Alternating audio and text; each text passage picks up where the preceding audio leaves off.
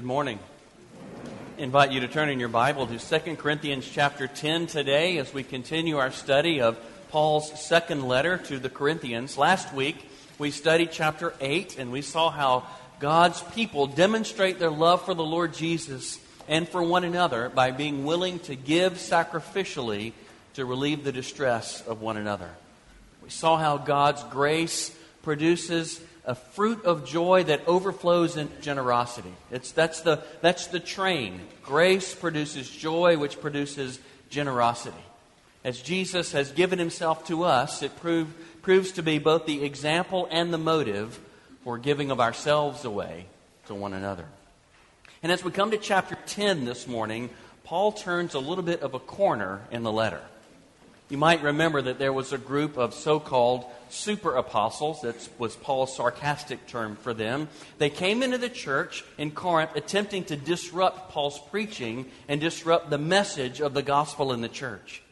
And they cast doubt on whether Paul was a genuine apostle because they said he's weak, he's powerless, he's, he, he doesn't even charge money as a professional rhetorician. He didn't fulfill the culture's expectation of what an expert should do. He wasn't the flashy showman that the super apostles were, and they managed to deceive some in that church and turn them away from the Lord Jesus, the crucified Lord Jesus. And in chapter 10, Paul takes up his pen once more to defend his ministry, but from a little bit of an unexpected angle rather than play their game of experience for experience or power for power, Paul suggests that God's power at work among a people doesn't quite look like the bombastic showman of the super apostles, but rather, God at work looks like the character of Jesus, alive in his people and among them as a body. What do we look for as signs of God's divine power at work among us as a church? And how do we walk in his ways? 2 Corinthians 10, beginning in verse 1. I, Paul, myself entreat you by the meekness and gentleness of Christ.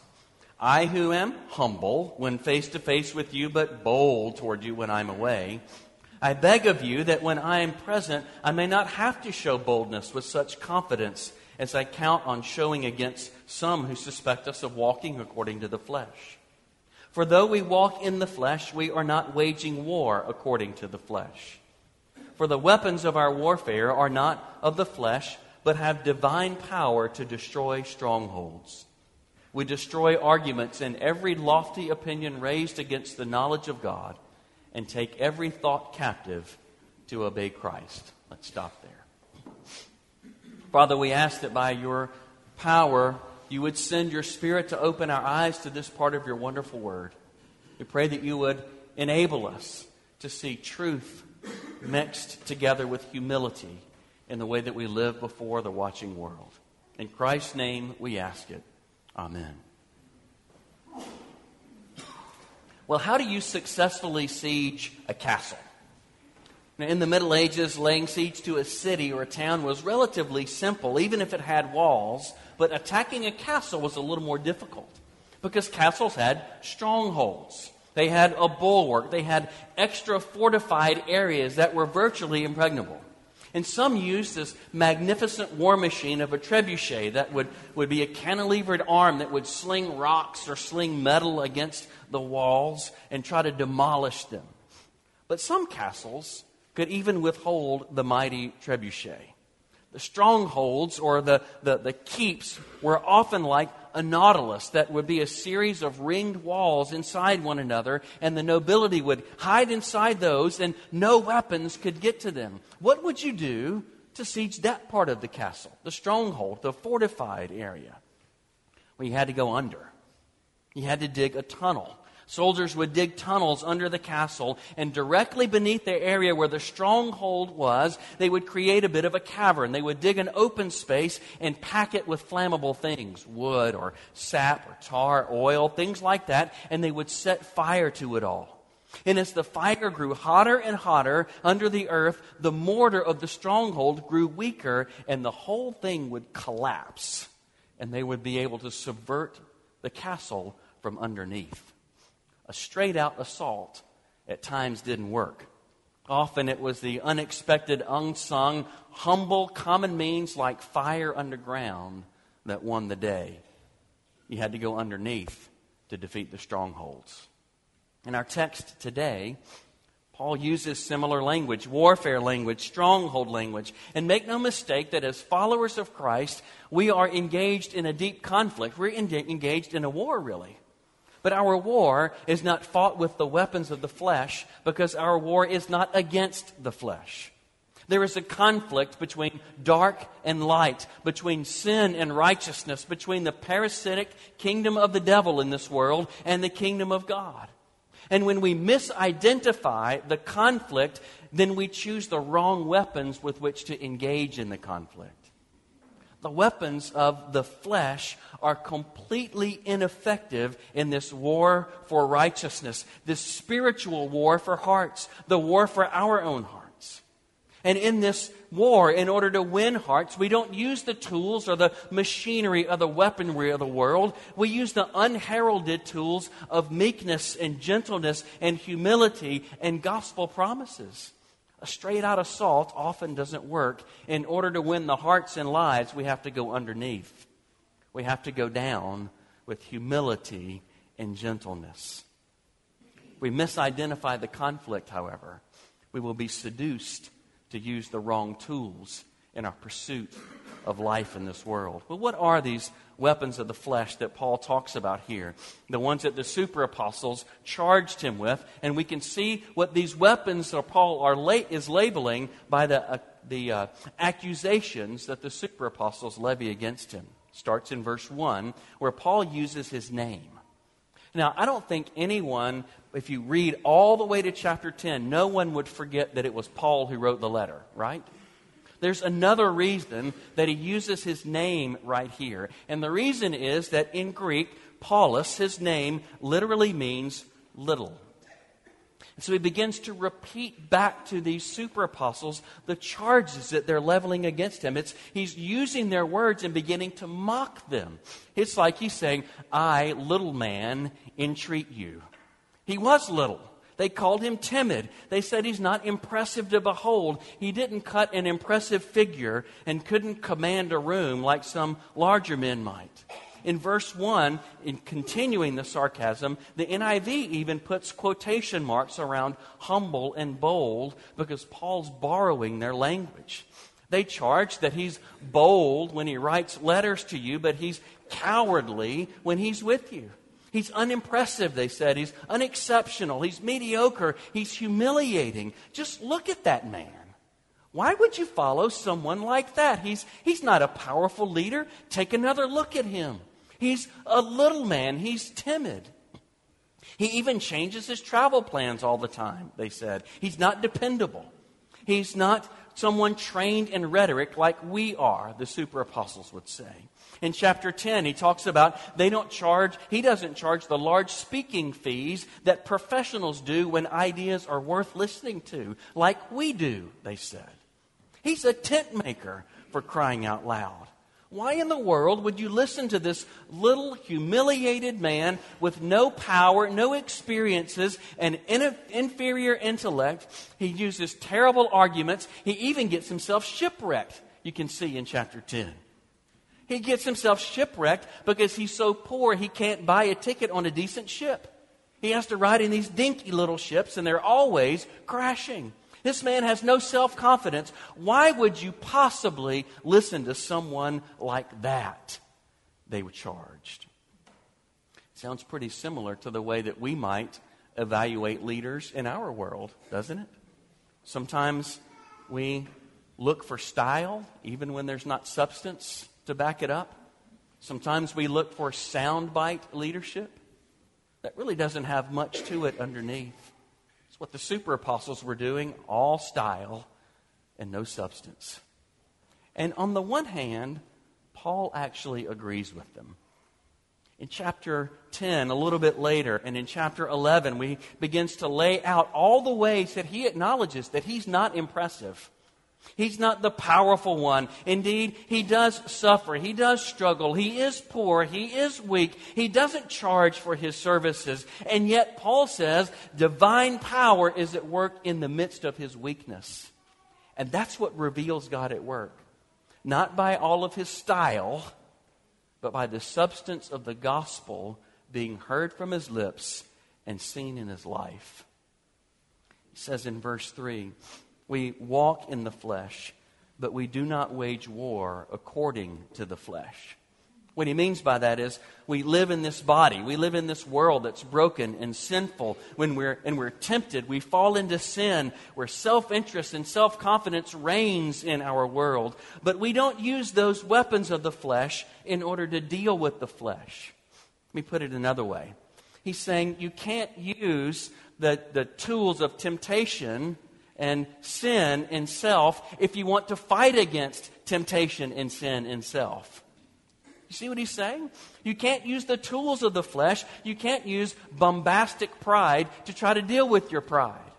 You can't use self interest to try to combat your self interest. It doesn't work. If you're going to battle against those things of the flesh, the sins of the flesh, then you must use a different sort of weapon. You must deal with divine power, with spiritual life to combat the very real pull of our flesh.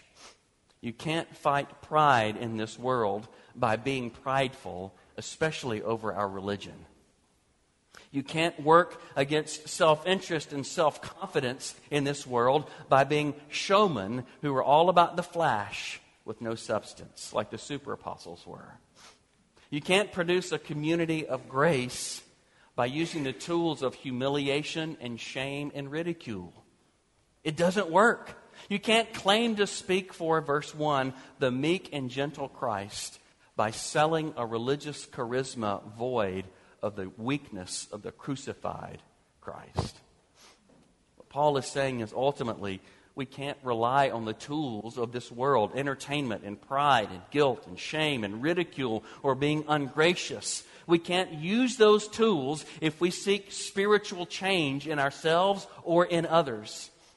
We can't demand our way into having changed hearts and changed lives. It goes in this world, it goes for the way that we interact with our neighbors, with our friends, with our family, with our children. We can't demand our way. We can't ridicule or shame our way into our children having changed hearts. We can't use the weapons of the flesh to deal with spiritual issues. We can't lean on pressure tactics of the world to produce graciousness in lives. The church can't lean on the power brokering of the world in order to see spiritual life and vitality in our world either.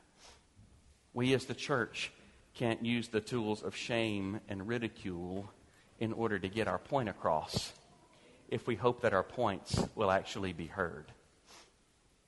Just as you can't stop the progress of a disease by putting on a finer suit, you can't stop the spread of sin sickness by dressing up on the outside. There has to be another power at work. There has to be another divine power to remake us from the inside out. The weapons of the flesh do not produce lasting change in ourselves, in the church, or in this world. Paul says to do that, we must use the weapons of divine power. In fact, that power, glitz, and self confidence of the super apostles is contrary to the meekness and gentleness of the pathway of the divine work of Christ in this world. Strongholds are beaten down. Strongholds are broken down by lives that are characterized by Christ in us and among us. That's the power at work in the world. Meekness is that quality that belongs to the Lord Jesus that is willing to be disadvantaged for himself in order to give an advantage to someone else.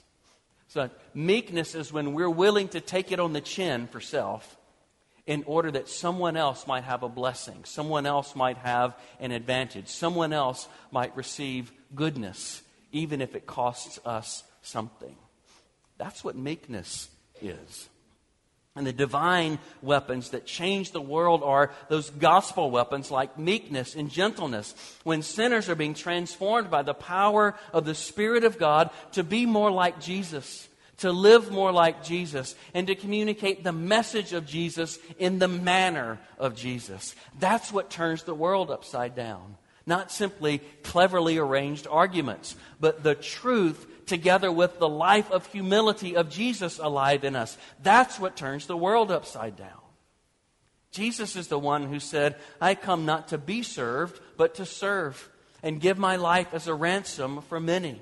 He willingly and meekly went to the cross to give his life in exchange for ours, to serve us, to bless us, and save us. He's the one who, as in a few minutes we'll recite from Philippians chapter 2, made himself nothing taking the form of a servant, being born in the likeness of men, he humbled himself by becoming obedient to the point of death, even death on a cross.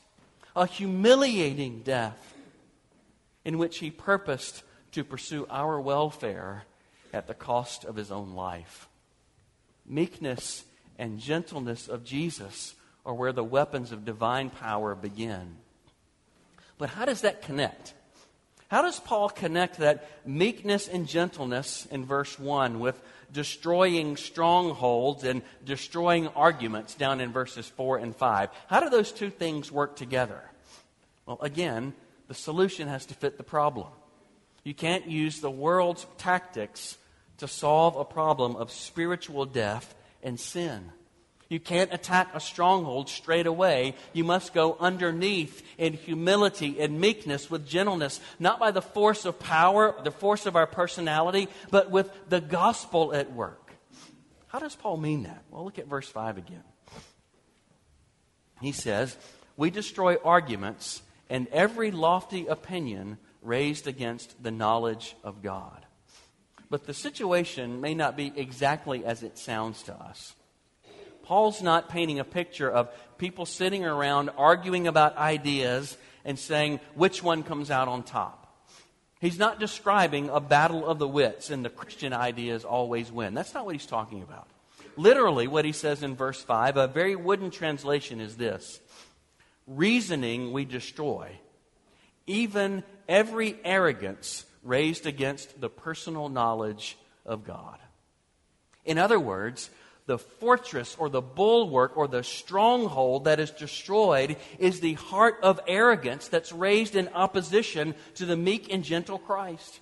What Paul is talking about is heart change that produces a different mind, taking captive not just ideas, but minds that are opposed to God. And you don't get there by simply arguing your way into change because our hearts are dead in sin, he says in Ephesians 5. But what Paul lays out for us is the gospel weapon of the humility of the cross undoes proud and arrogant hearts. That's what he's saying. The humility of the Lord Jesus, the meek one, the gentle one, who went to the cross for us, in that humility, that undoes our proud and our arrogant hearts that set our lives up in opposition to the Lord.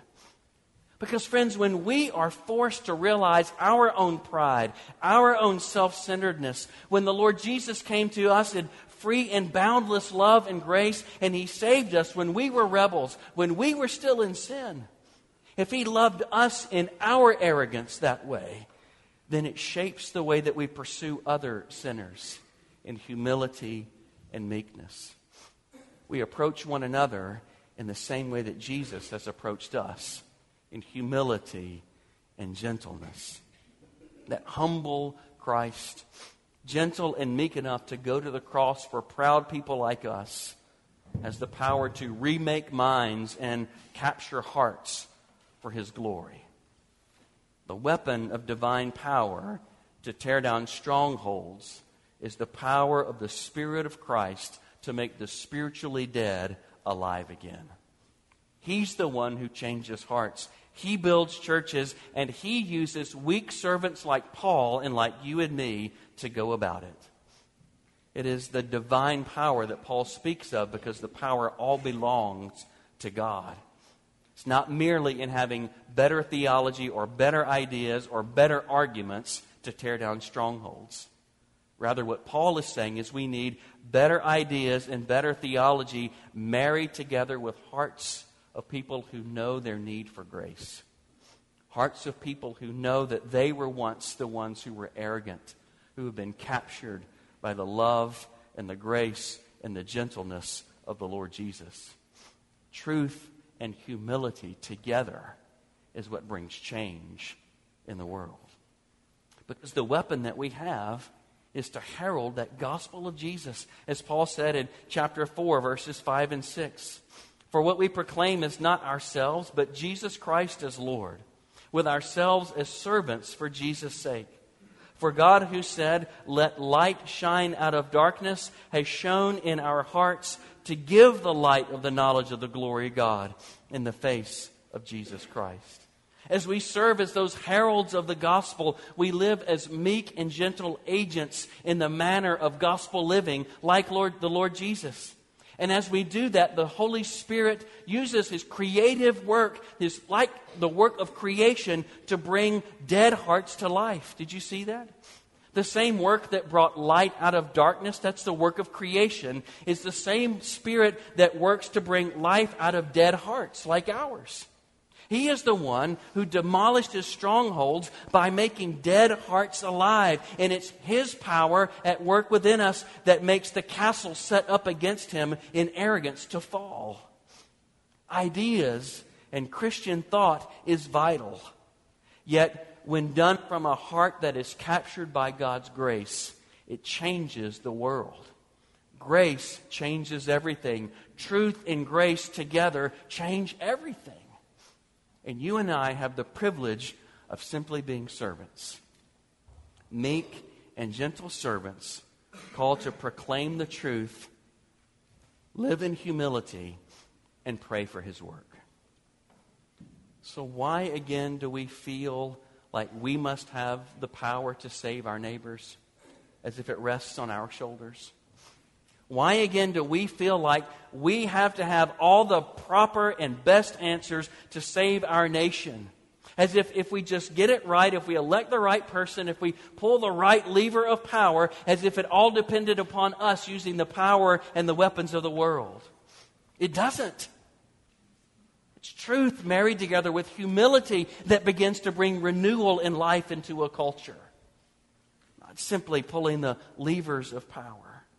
Why do we feel like that if we shout the loudest, then our culture will turn to godliness? If what Paul says is true, that we are dead in our sin, if what Paul says is true, that our lives are set up as strongholds in our hearts in arrogance against the Lord, if that's the problem in our hearts, in our city, and in our world, then the only place where we have hope for life is before a holy Jesus who made himself a servant to go to the cross for us. And all of our showmanship and entertainment and power and experiences and professionalism and marketing plans and pulling the levers of power, none of that is going to bring lasting change without the divine power that is at work among his people. Yes, as verse 5 calls us, we take minds captive to obedience of Christ, but it isn't simply a matter of producing better arguments or being more cleverly argumentative, but instead, it's through a change of heart. Having our arrogance nailed to the cross so that we, the formerly arrogant, the formerly opposed to God, are being transformed into the meek and the gentle, just as Christ is our arguments, and the truth has power in part because our lives are evidence of the power of the cross. Better ideas, better theology, yes, but not merely better ideas and better thoughts. What changes the world are better ideas wed together to the character of Christ. That's what makes an impact in the world. So as we long for change in ourselves. As we look for change in our city, change in our nation, what are the tools that we have? We have the gospel tools of divine power, the truth of the word, prayer, fellowship, the humility that we know as the Lord Jesus is alive and at work among us. So straight out assault, in our world is not going to win. Yelling louder is not going to change the world. Yet living clearly with meekness and gentleness of Christ before a watching world will begin to bring change. Castles and strongholds go down when we're willing to go underneath in humility, patience, and gentleness. To destroy the strongholds, you have to go underneath. And that is truth married to a life of humility. But what does the world see when it looks at us? Does it see those two things together? Let's pray. Father, we pray that by the power of your Spirit, you would make us indeed not only a people of truth, but a people of humility. That you would make us a people who understand and have a, a, a solid Christian worldview and understand how your world is made. May we never back away from that truth of how you've made this world to be and what enables us to thrive as creatures. And yet, as we hang on to the truth, may our hearts and our lives be captivated by the meekness and gentleness of the Lord Jesus. May his character be alive and at work among us by the power of your Spirit, so that the world sees truth and humility together. And we pray it all in Christ's name. Amen.